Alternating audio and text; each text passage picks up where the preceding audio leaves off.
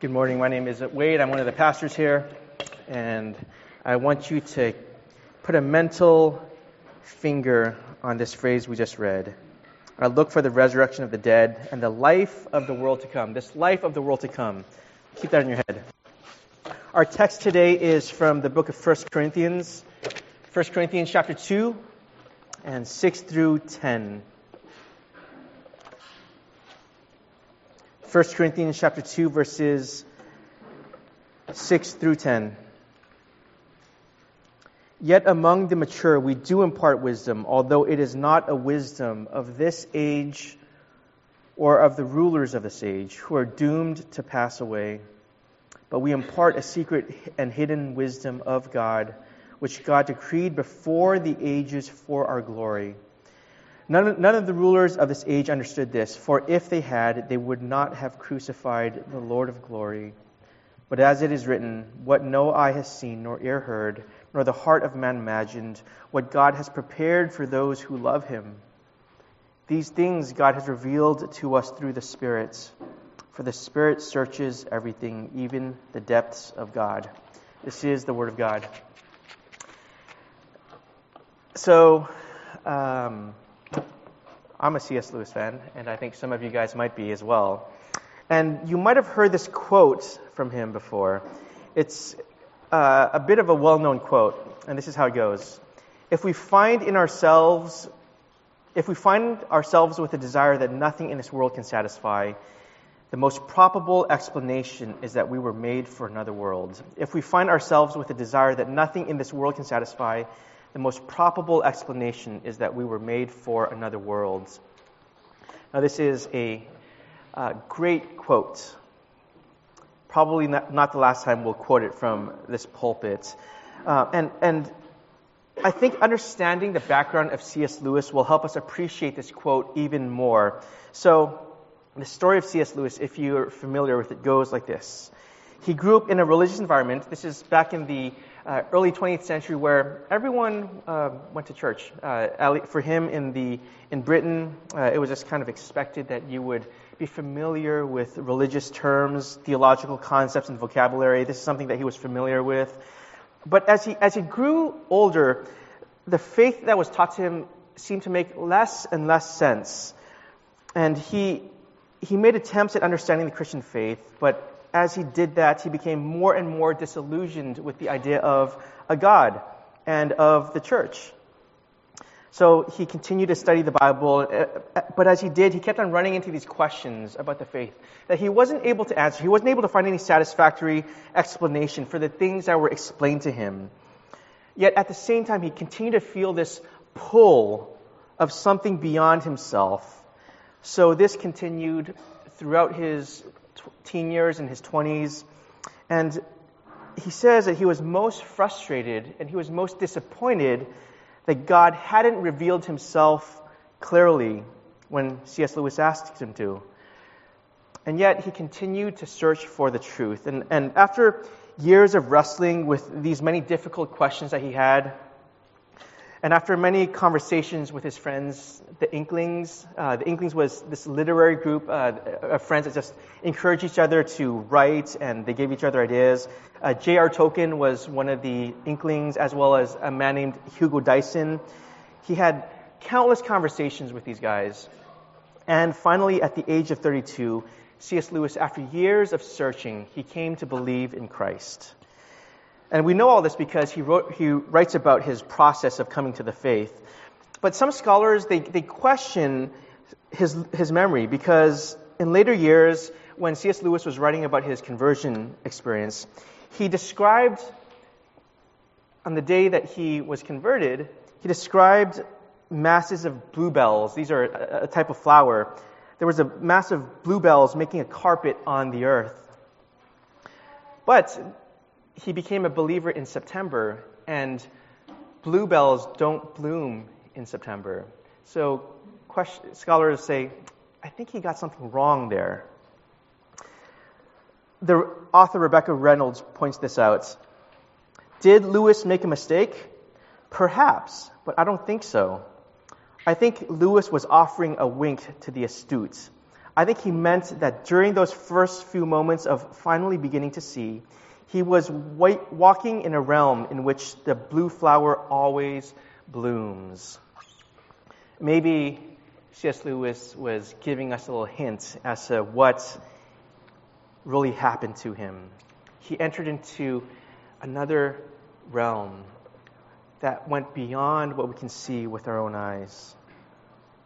Now, what would it look like for us to live in light of a reality in which the bluebells always bloom? Or to put it another way, do you live as if there's a reality that transcends this one? Were we made for another world? If you've been with us for the past few months, you will know that we've been talking about the nature of the church from the book of 1 Corinthians. We've been talking about the nature of ministry, what this church is supposed to look like. So, what does all this talk of some transcendental realm have to do with us? Over the past few weeks, we've been looking at the contrast between the wisdom of man and the, the foolishness of man. We've been looking at the powerful people, the powerful figures of this world, and the weaknesses of those who are in the church. We've been looking at the eloquence of orators and the trembling and the weakness of God's messengers. And today we're going to look at two contrasting realities. Paul, as, he, as we read in this passage, he speaks of the wisdom of this age and the wisdom of God. I'm going to put it in these terms not just the wisdom of this age and the wisdom of God, but two different realms in which we live. So, my hope this morning is that we would understand that we really do belong to another realm other than what we can experience with our senses. And perhaps, like Lewis, we can say with him if we find in ourselves a desire that nothing in this world can satisfy, the most probable explanation is that we were made for another world. And if we really understand this, if we understand that we were made for another realm, this will change the way we think about what we do as a church. So, to do that, we have three points which are in your bulletin. Number one, temporal wisdom. Number two, the timeless wisdom. And number three, the revelation of the Spirit. So, our first point temporal wisdom. Several weeks ago, we looked at, as we looked at the first chapter of 1 Corinthians, we discussed those who the world would consider wise. The scribes, the debaters, these are the people that shape how we think. These are the influencers. These are the people that, that we pay attention to. They tell us, or we, we hear from them, this is how you should budget your time. This is how you should budget your money. This is what you should strive toward as a human being. The wise of the sage, giving us wisdom. In verse 6 of today's passage, Paul adds to this. He speaks of a type of wisdom from these people. This is a wisdom of the sage. In his book, Disappearing Church, Mark Sayers, he identifies the beliefs that, that provide the dominant framework that we as 21st century Westerners live by. So there, here's a list of seven, seven uh, beliefs that shape how we think and live as Americans or as Westerners in the 21st century. So the first, the highest good is individual freedom, happiness, self definition, and self expression. The second, traditions, religions, received wisdom, regulations, and social ties that restrict individual freedoms, happiness, self definition, and self expression must be reshaped, deconstructed, or destroyed. Number three, the world would, will inevitably improve as the scope of individual freedom grows. Technology will motor this progression toward utopia. Number four, the primary social ethic is tolerance of everyone's self defined quest for individual freedom and self expression. Uh, number five, humans are inherently good. Number six, large scale structures and institutions are suspicious at best and evil at worst. And number seven, forms of external authority are rejected and personal authenticity is lauded. That's a lot. You probably didn't catch that because I just said a lot of words. But what ties all these beliefs together is a belief in self, is a belief in self improvement, is a belief that we can move forward as enlightened people for our own good. And Sayers, the author of this book, he points out that these beliefs are not conservative values and liberal values. These are held by seemingly opposing groups liberal, conservative, free market economists and leftist socialists, hippies and tech entrepreneurs. We all want to be moving forward. We all want to be freed from the shackles of traditional thinking and large institutions and religious organizations.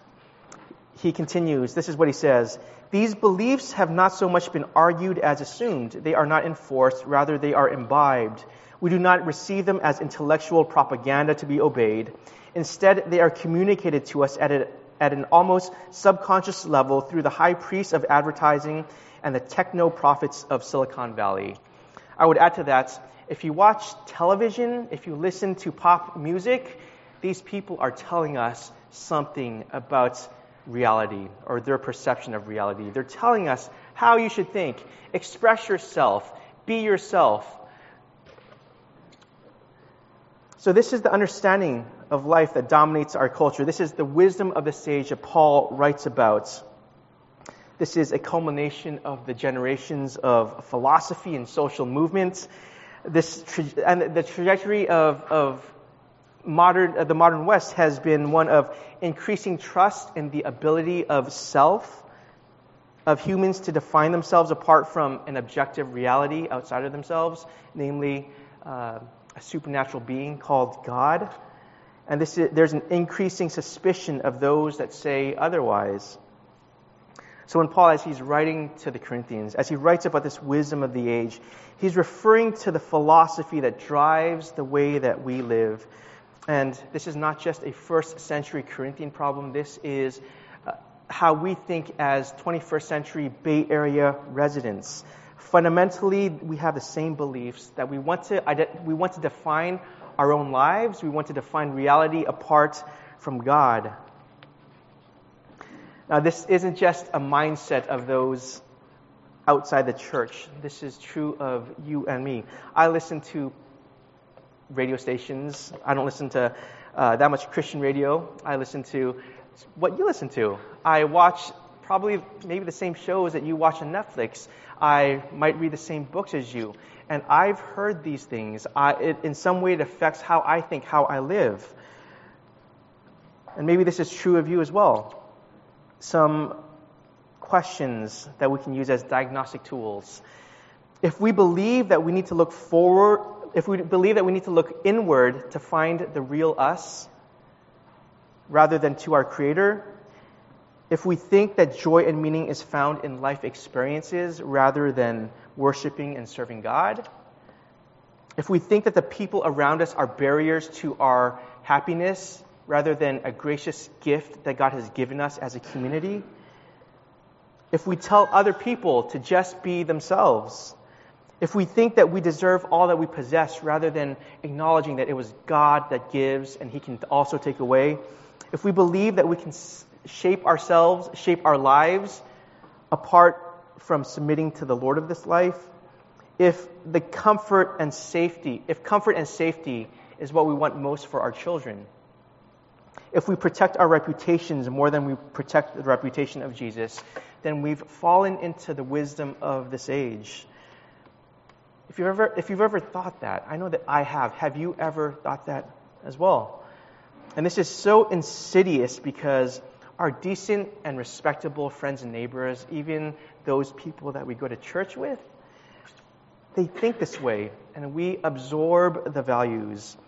And we hardly ever consider whether or not it's right. And there's hardly anyone that says, hey, is the way you're thinking really correct?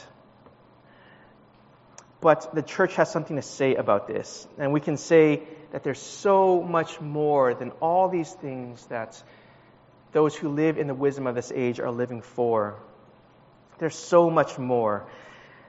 In the film Little Miss Sunshine, there's a scene in which Dwayne he's riding uh, across. Just he, he and his family they're they're taking this long trip to a uh, beauty pageant for uh, the younger sister, they're riding in this rickety old van the fa- with the family, and Dwayne is 17 years old, and his dream is to become a jet pilot. So his little sister, he's giving him, just, she's been really playful. She's like eight or nine years old. She's giving him a vision test, and he does fine. He's like, the E's pointing this way and that way, and I can see the little E. It's fine. And then she pulls out cards to test his ability to see colors. And he looks at them and he looks confused because all he sees is a bunch of dots that all look the same. His sister says, No, it's easy. All you need to do is tell me what number what letter do you see in these dots? In these dots? He looks at the card and he, and he, he can't see anything.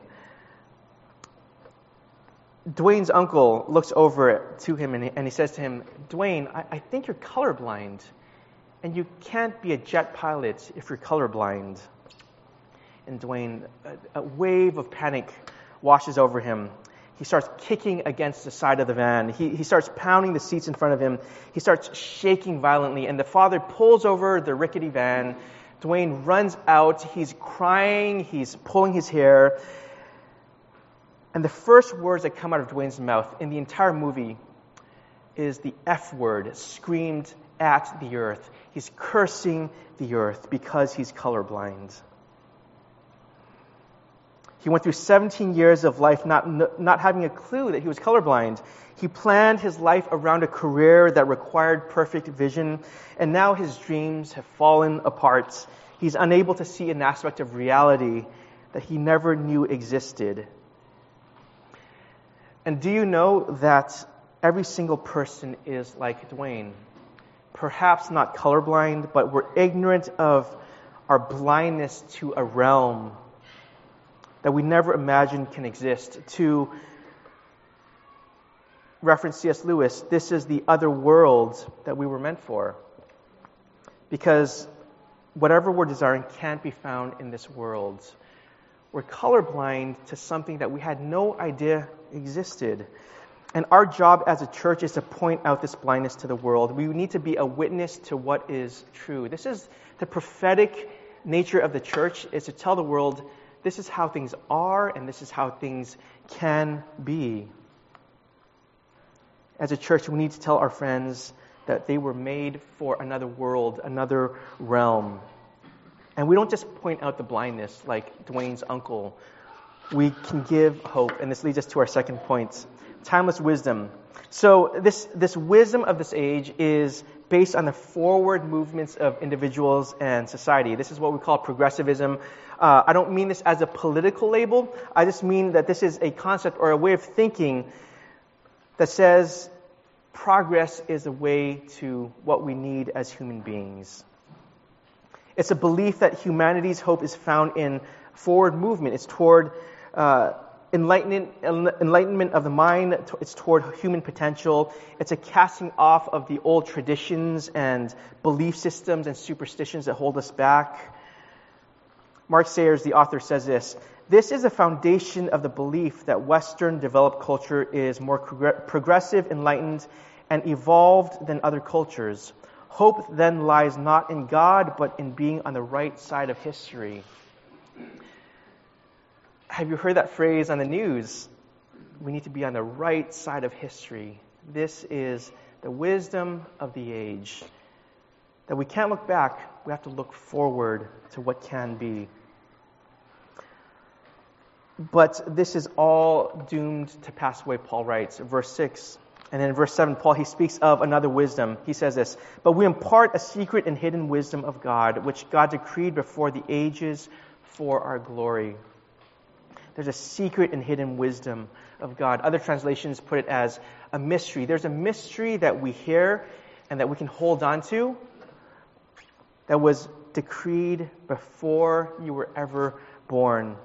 He's saying there is more to what we see in front of us. And in verse 8, but none of the rulers of this age understood this, for if they had, they would not have crucified the Lord of glory. Paul is referring to these authorities who were, who were responsible for putting Jesus to death the Sanhedrin, Pontius Pilate, King Herod. And Paul's saying, even though they thought they were in control, even though they thought they knew what they were doing, they had no idea what they were doing. They thought they were putting an end to the, this disruptive movement by this man called Jesus because he was a threat to their power. but what they were really doing is they were carrying out God's plan, His eternal plan. The wisdom of God in the act of the crucifixion was that, was that He used wicked human beings for His own good and His glorious purpose of redeeming us. God's wisdom was that He used the acts of sinful men for our good.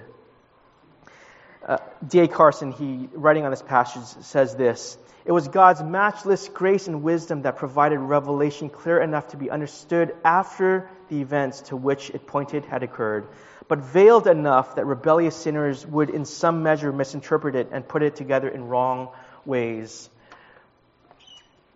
Basically, what's happening here is God has said something would happen, and He made it happen. And unless you have the wisdom, the eyes that God has given you, you cannot see what's really happening. This is tied to verse 7. When God decreed before the ages for our glory, He's saying, These men carrying out this evil act, they did it for our glory. And I want us to really think about this that God wants for you to experience glory. God wants for you to have so much more than what you see now. Consider the struggles you've faced over the course of your life, or consider the struggle that you're going through now. Consider, consider the suffering and pain. Consider all the things that make you anxious and keep you up at night. I, I got an email from a friend whose um, five year old son is dying of cancer, and uh, she said, uh, he's declining really quickly, and there's maybe another week or two for him to live. Five years old. What do we say to this?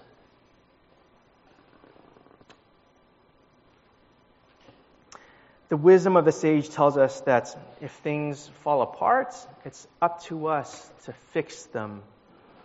The wisdom of this age tells us that we're responsible for making ourselves or building ourselves up you're responsible for piecing your life together when things fall apart. Again, here is this thought that tells us you have to move forward, you have to learn from this, and you have to make something good of this. But in this passage, we hear something different. God uses wicked men, evil acts, terrible scenarios for our good, not just for our good, but for our ultimate salvation. This is the glory that we were destined for. And this means that what seems pointless to us, God has ordained for a purpose. The wisdom of God, it says that we've never been left alone, that, the, that before the troubles ever came our way, God was already plotting how He would use them for our glory. Even the most painful events, even the most lonely nights, even the most confusing seasons, the most stressful circumstances. Paul says, These are for your glory. And as Jesus followers, we have to understand this very uncomfortable truth that God uses suffering far more to achieve his purposes in our lives than comfort. But if we know the wisdom of God, we can know that our suffering it has this eternal significance. And it means that we need not despair like those without hope. And then, if this is true, if God really has pieced everything together for our good, even the, the, the acts of the rulers of this age, we can believe the promise of Romans 8:28. We know that for those who love God, all things work together for good, for those who are called according to his purpose. And then Romans 8:31 and 32. If God is for us, who can be against us? He who did not spare his own son, but gave him up for us all, how will he not also with him graciously give us all things? God is telling us, look beyond what's happening because I'm working underneath that. Philippians 4 7 tells us we can have a peace that surpasses all understanding. If we believe that the wisdom of God is real, then we can have a peace that cannot expl- be explained by the vocabulary that we know. There can be a stability to our soul that keeps us intact when we would otherwise collapse. Do you have a peace that surpasses all understanding? What do we as a church have? If people look at us and they say, these, these Christians, they respond in the same way that we do. I don't see anything different about them. When their finances drop, when there's tragedy, when there is uh, a breakdown of relationships, there's no difference. But if we know the wisdom of God, we can say, I have a peace that surpasses all understanding. The trouble might be deep, but the peace of God goes deeper still. Uh, Paul moves on in verse 9, and he tells us this is how we can know that this is true. What no eye has seen nor heard, nor the heart of man imagined, what God has prepared for those who love him. And Paul, he's, he's quoting a couple of verses in the Old Testament book of Isaiah that refer to what has been hidden in the past but is now being revealed to those who follow Jesus. So Paul's telling us before the wisdom of, of God was expressed in the crucifixion of Jesus, he was already whispering, This is what's going to happen, this is what's going to happen. And unless you had the ears to hear, you could not understand what he was talking about. And God was speaking through the prophets and the writings, through, uh, through the, the Jewish scriptures. These were filled with the references about this coming figure who would come once and for all to rescue God's people. And it means that God's plan of redemption for the world was set in motion before the universe was created. We have in the Bible passages that tell us, man, before these things were ever written, before we could understand, God was saying, these things are already happening. 1 Peter 1 says, Jesus Christ was chosen before the creation of the world, but was revealed in these last times for our sake. And Revelation 13 says that Jesus is a lamb that was slain before the foundation of the world. The story of the crucifixion, this was written before there was even sin that entered into the world. And this is the creative genius of God. This is what we would call the wisdom of God. I mentioned a few weeks ago, we, we have these tiny, really short lives. The Bible says our lives are a vapor, and we occupy a tiny little slice of time in the grand scheme of history. And yet, from eternity past, God planned out three trillion little details to bring you to where you are now. The gospel is that we were made to know our Creator God who planned out all these things for us. But we gave into the wisdom of this age and we tried to live apart from God. And the natural consequence is death and judgment. But in His love and wisdom, Jesus, He sent Jesus to live the life, the perfect life that we were supposed to live, and to receive the judgment on our behalf. And three days later, he, he rose from the dead to prove that this life and death is not all there is. And if we believe this, if we believe this, then we can know him and we can receive a new life, not just for tomorrow, but today. The hymn goes, Strength for today and bright hope for tomorrow. We have an eternal hope that begins now.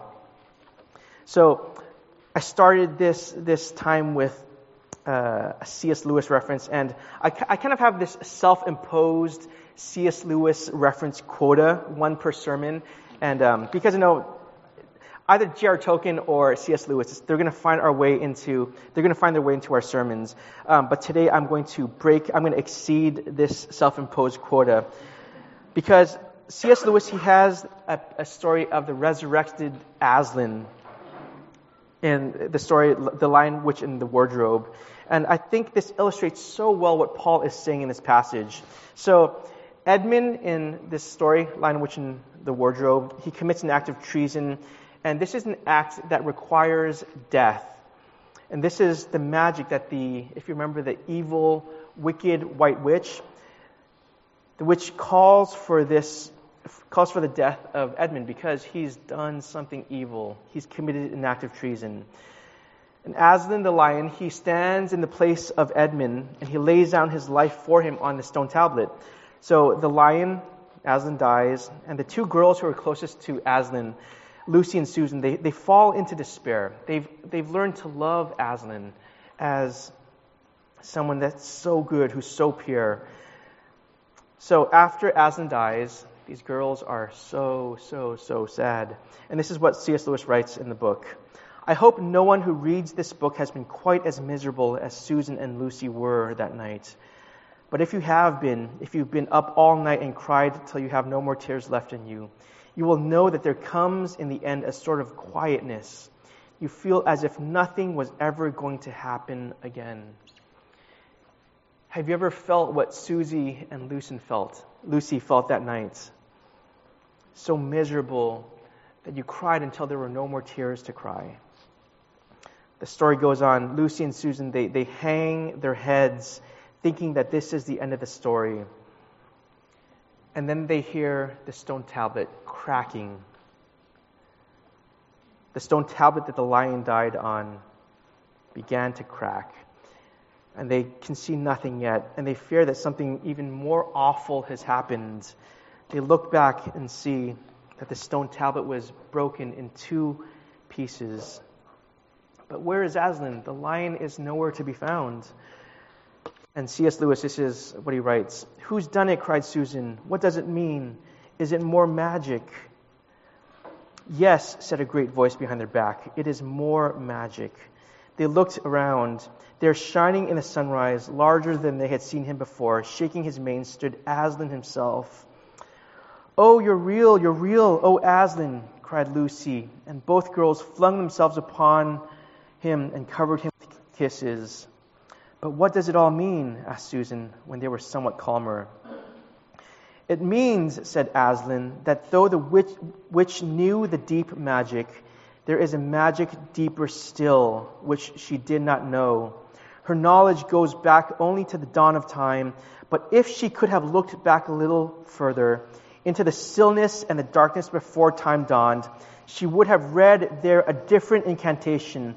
She should have known that then, that when a willing victim who has committed no treachery was killed in a traitor's stead, the table would crack and death itself would start working backward the witch knew a deep magic that called for the death of someone who committed an act of treachery. But what did the lion know? The lion knew a deeper magic.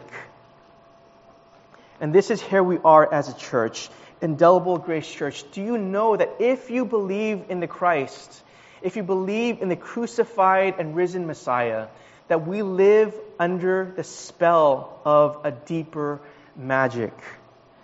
And this is the wisdom of God that Paul writes about. I, I suspect that C.S. Lewis had 1 Corinthians 2 in mind when he wrote this chapter.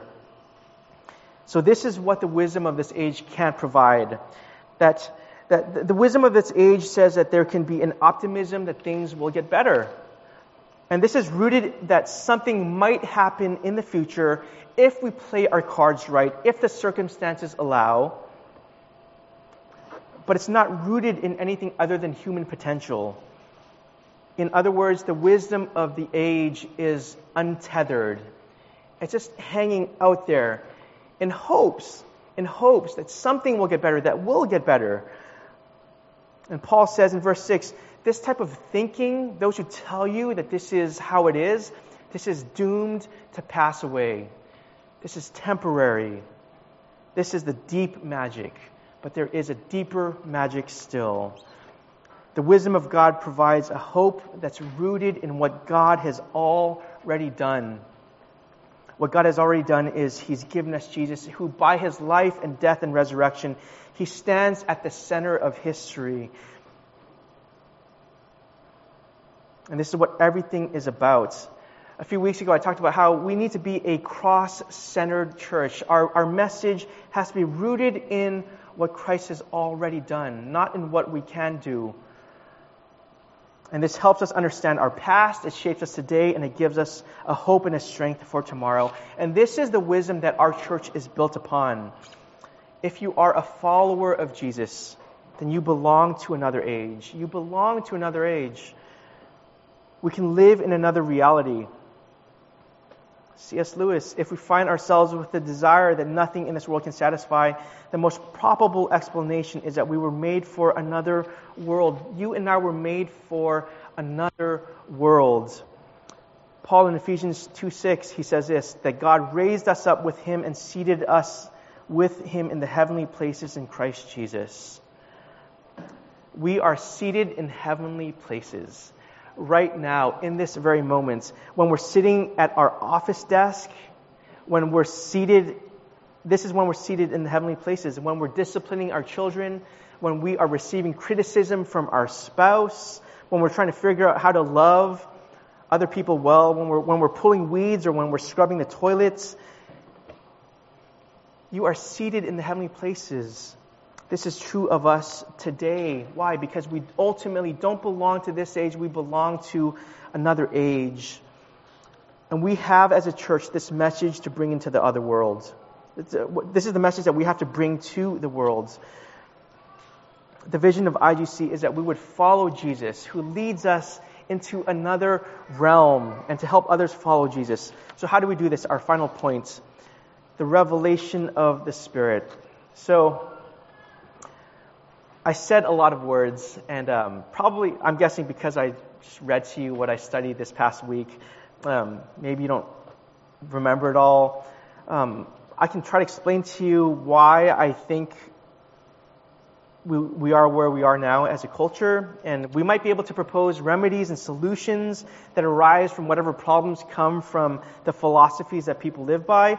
And this is worthwhile. I mean, there's, I think there's a lot of good non-Christian advice that's given that we can listen to.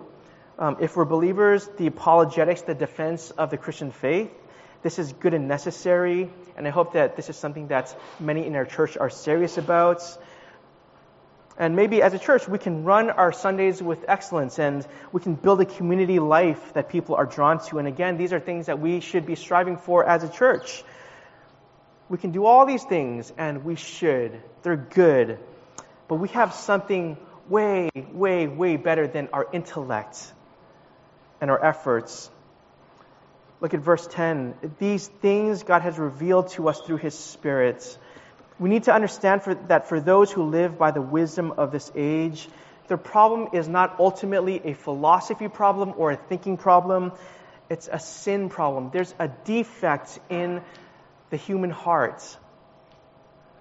We were created to know and love God, and yet we don't. And this is our biggest problem.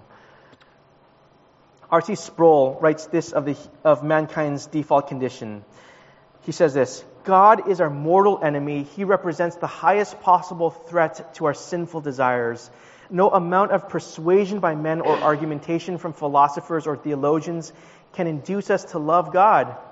We despise his very existence and would do anything in our power to rid the universe of his holy presence. If God were to expose his life to our hands, he would not be safe for a second. We would not ignore him, we would destroy him. These are strong words. He's saying, if you could hold God in your hand, you would crush him if you could. And there are those who want to do that. That was us before Christ. So, what can we as a church possibly say or do in response to this? Shall we strong arm someone into coming on Sundays? Shall we try to overpower them with our intellectual arguments? Shall we study more books and think of better illustrations and stories? Is this what we'll do as a church? Or will we trust in an invisible God Will we beg Him to send His Spirit to open our eyes and the eyes of the blind? Will we pray?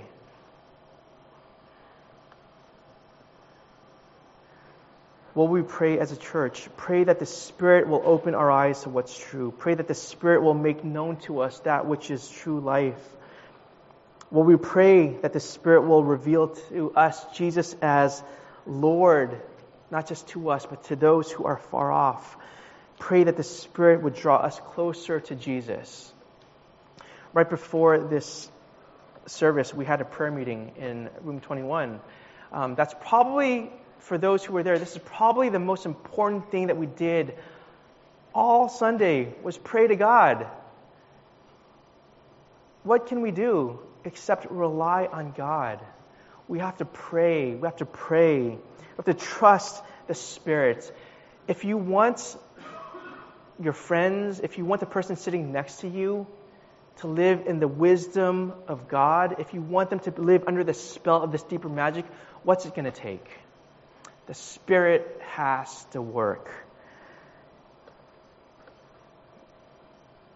I'm going to keep this point short because we'll talk about it again in two weeks, God willing. But for now, this is what I want to leave us with.